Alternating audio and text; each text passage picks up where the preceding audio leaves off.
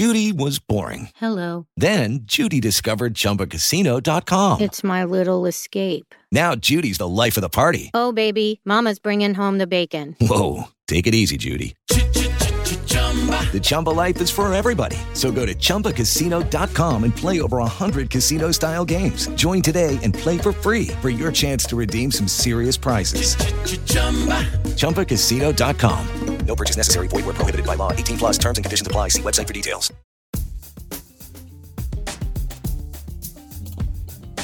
Welcome back to the Scene to Scene podcast. I am your host, Valerie Complex, associate editor and film writer at Deadline. On today's episode, I talk with Nyla Innuksuk about her debut feature alien invasion film, Slash/Back, which is a dope film that you gotta check out, but I'm gonna tell you a little bit about it first. Set in Pangnirtung, Nunavut, a sleepy hamlet nestled in the majestic mountains of Baffin Island in the Arctic Ocean, Slash/Back opens as the village that is the subject of the film wakes up to a typical summer day. There's no school, and it's 24 hour sunlight. But for Micah and her friends, the usual summer is suddenly not in the cards when they discover an alien invasion threatening their hometown. These teenagers have been underestimated their whole lives, but using makeshift weapons and their horror movie knowledge, they show the aliens that you don't fuck with the girls from Pang. Now, from what I know, and and hearing Nyla speak about the film, it's it's been quite a journey to get this created. According to her, she began pitching the film in 2016 and needed to raise enough money for the feature film and you know had to pitch it based on working with unknown actors and her being a first-time director and bringing a crew into this community where nobody's ever filmed a feature film and she had to hire local Inuit crew to work alongside uh, professional filmmakers. It was really, it's really a fascinating story that she tells. You know, when she talks about bringing it all together. But as for herself, she's pretty accomplished uh, herself and is a producer, writer, and director. Of course, she wrote Slash/Back. Nyla is the founder of Mixtape VR, which produces film, virtual, and augmented reality content. As a writer for Marvel Comics, which she has been, she co created the character of Snowguard, which is a teenage superhero from the same town the film takes place in, in Slash/Back. And the same character is a member of Marvel's Champions League. Most recently, in 2019, uh, was named one of the top five directors to watch by Playback Magazine. In addition to her film and digital work, she sits on the board of directors of Ontario Creates and the Glenn Gould Foundation. In 2020, she was asked by UN Women to represent Canada in discussing the future of emerging technologies in G7 countries. Nyla has participated often as an early tester of emerging technology for Google. She's also an ambassador for the Northern Indigenous Film Fund in Norway and is currently a research fellow at MIT she has really created something special with Slash/Back, which is streaming now on Shudder. And again, how everything just sort of came together, uh, you know, with her filming sort of in the you know in a tiny corner of the world, is really amazing. You definitely should check out the conversation. And if you like what you hear, be sure to like, review, and subscribe to the Scene to Scene podcast on Apple and Spotify. And with that said, let's get into the conversation.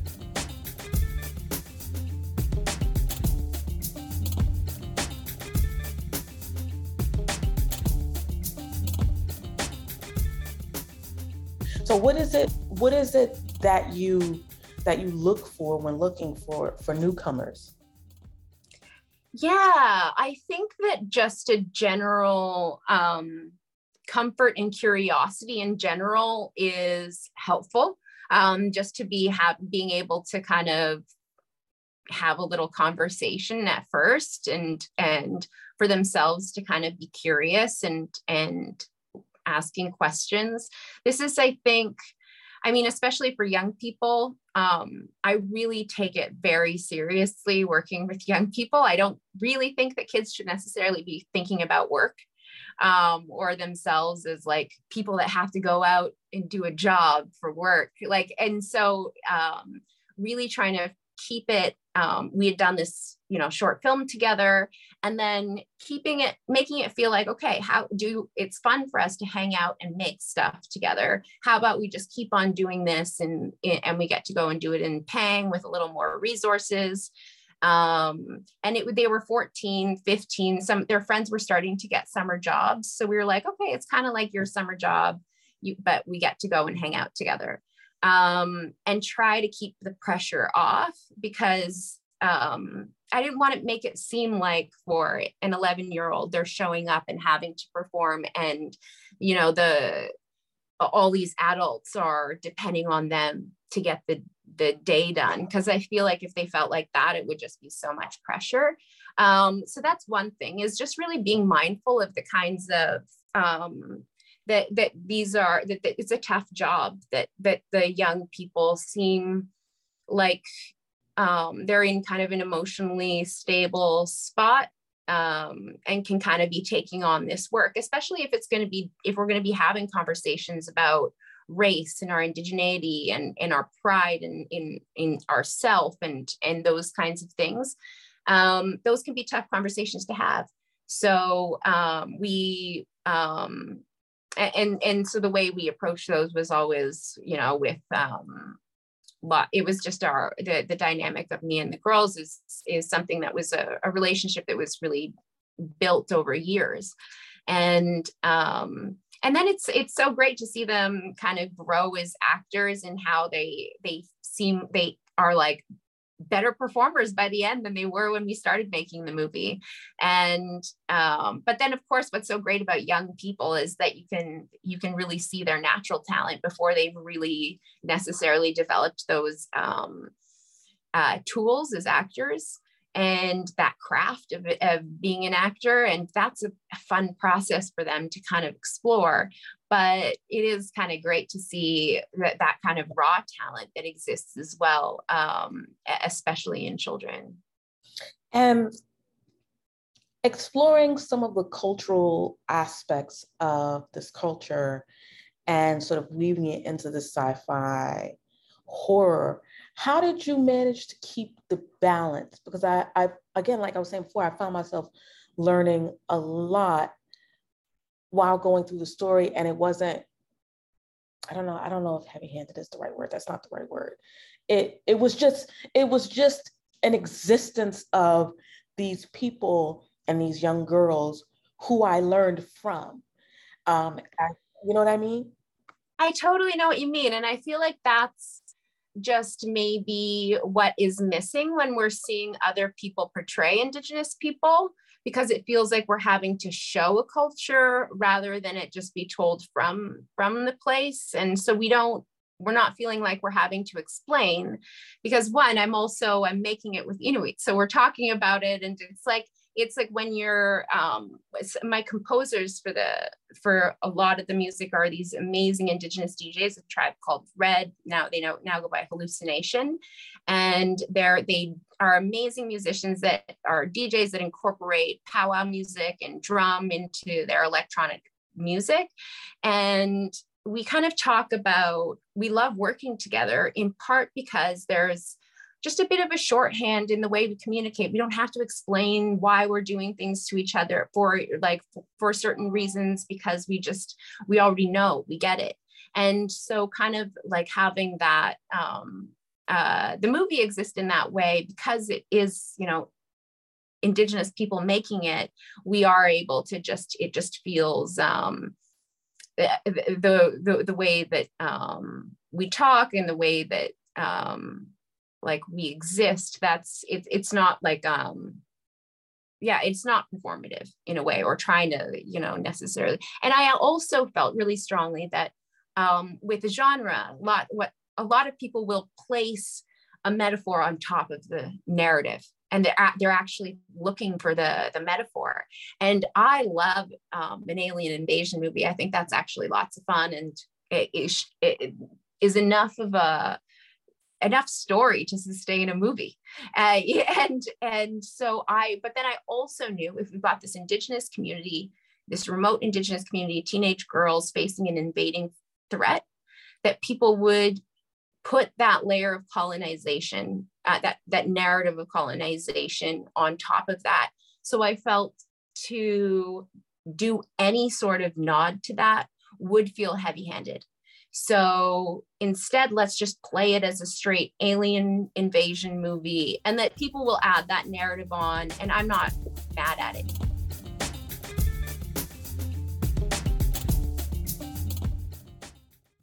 Judy was boring. Hello. Then Judy discovered ChumbaCasino.com. It's my little escape. Now Judy's the life of the party. Oh, baby, Mama's bringing home the bacon. Whoa, take it easy, Judy.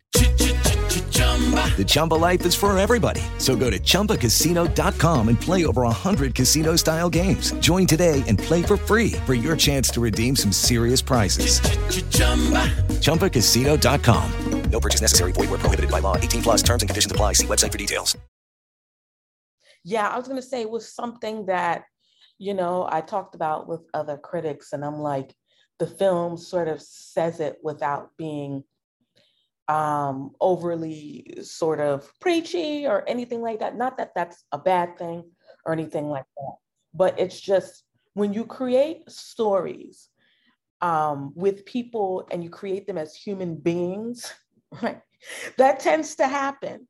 Um, because, you know, and then, you know, when you see a lot of cinema that is directed by Hollywood and non-indigenous folk, there's always they're always putting on airs where it's like okay so we're gonna we're going to make it sort of known that there's this outsider coming into this culture and what that's like. And um, you know we're writing these people as indigenous instead of writing them as people who are experiencing you know who are experiencing a change. And that's why i i really enjoyed Slash/Back because it was just like these young adolescent girls going through something and you kind of just learn along the way as opposed to being like okay so this is the culture and this is this is the culture and this is what they do and this is what they do for traditional purposes and here come these invaders and these invaders are colonized you know like you know what i mean you yeah. add that extra layer of information the story speaks for itself, so to speak. Yeah, thank you. Yeah, it was really interesting hearing some of the feedback. Um, people have commented that the girls that they were um, they asked me why I chose to make the girls so modern. And I was wondering why I was getting that question more than once. And it was um, I realized what? that because I, I, it, it, it had never occurred to me to make a like a period piece because these we all live in the present but it was this um but i realized like people are used to seeing indigenous people in the past and they're not used to seeing us exist in the present day. And and what i love about these these girls is like you know they and i just knew that um even if an alien invasion is happening, they're going to be talking about boys. They're going to talk about Justin Bieber, like all of the things that you know the teenage girls are talking about wherever you are. Like they're also doing that. it's just really interesting that they would they would ask that question, and it's just. I spoke to Michael Greyeyes, who's another um, Indigenous actor, and he talked about often you know, encountering these these characters that are separated from modernity and, and reality. Um, and I'm not, when you say that, I feel like I should be surprised, but no, I'm not. Um, you know, when you look at a film like Prey, for example, I don't know if you've seen it.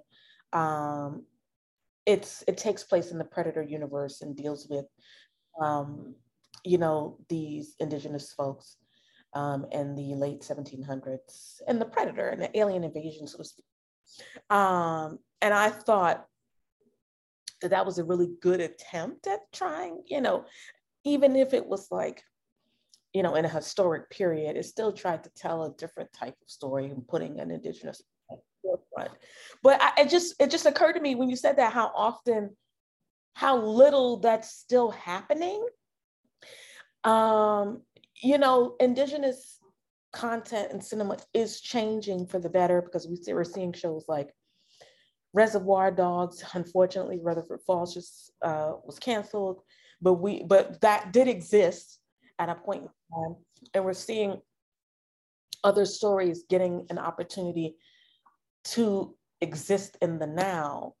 Um, how do you feel about the direction and where the portrayals um, of Indigenous people from various tribes are are going, even though it's moving like massively slowly, but I'm curious to know. Yeah, I think it's so exciting. And I feel like it is changing. Um, I mean, yeah, it does feel like we've been um, uh, within the indigenous community using these these like terms uh, authentic representation you know for uh, all of these these kinds of things for a really long time. And but really people we're now hearing other people say it back to us you know for the first time. And it is exciting that before um, before reservation dogs there wasn't a show that had you couldn't say t- to a net that there, there wasn't a network that had uh, that had a show that had indi- an indigenous writing team and indigenous directors and there just was not a precedent for that. And now there is. So now we can say oh yeah it's been done before so we can do it.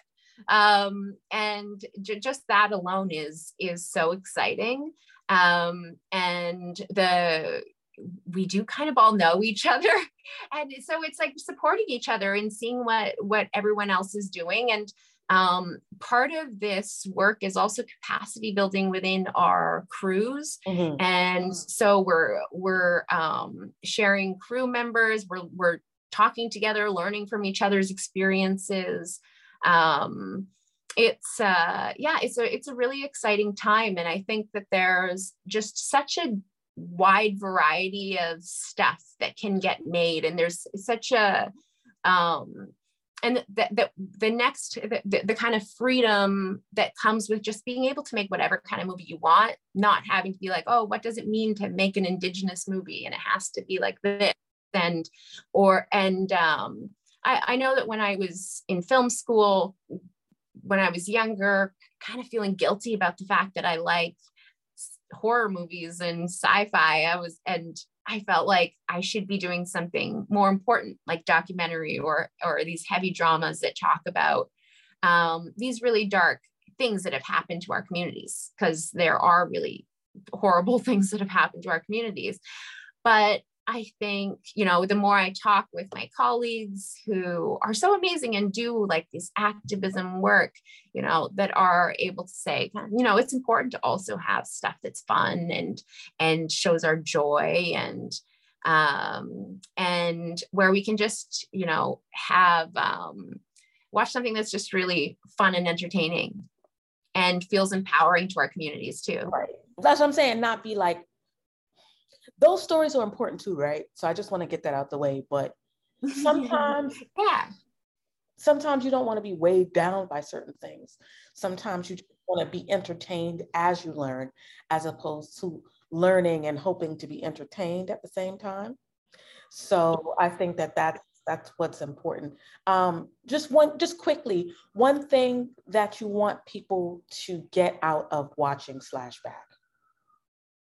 Ooh, um, I just think it would be, yeah, just if they've never, maybe they've never really, um, I mean, there's not a lot of Inuit in the world. We're just, you know, and we kind of are in this really remote place that's difficult to get to. So just a little bit of greater understanding of uh, where we come from. And, and I think what's so cool is, is, you know, when we can see each other in each other's stories and realize that we're not so different. I think that's that's what's exciting. Thank you nyla and Innuksuk i really appreciate you coming on to the thank you. Scene podcast and and just you know sort of expressing the process the talent and the mindset behind Slash/Back. I definitely hope more people get to watch.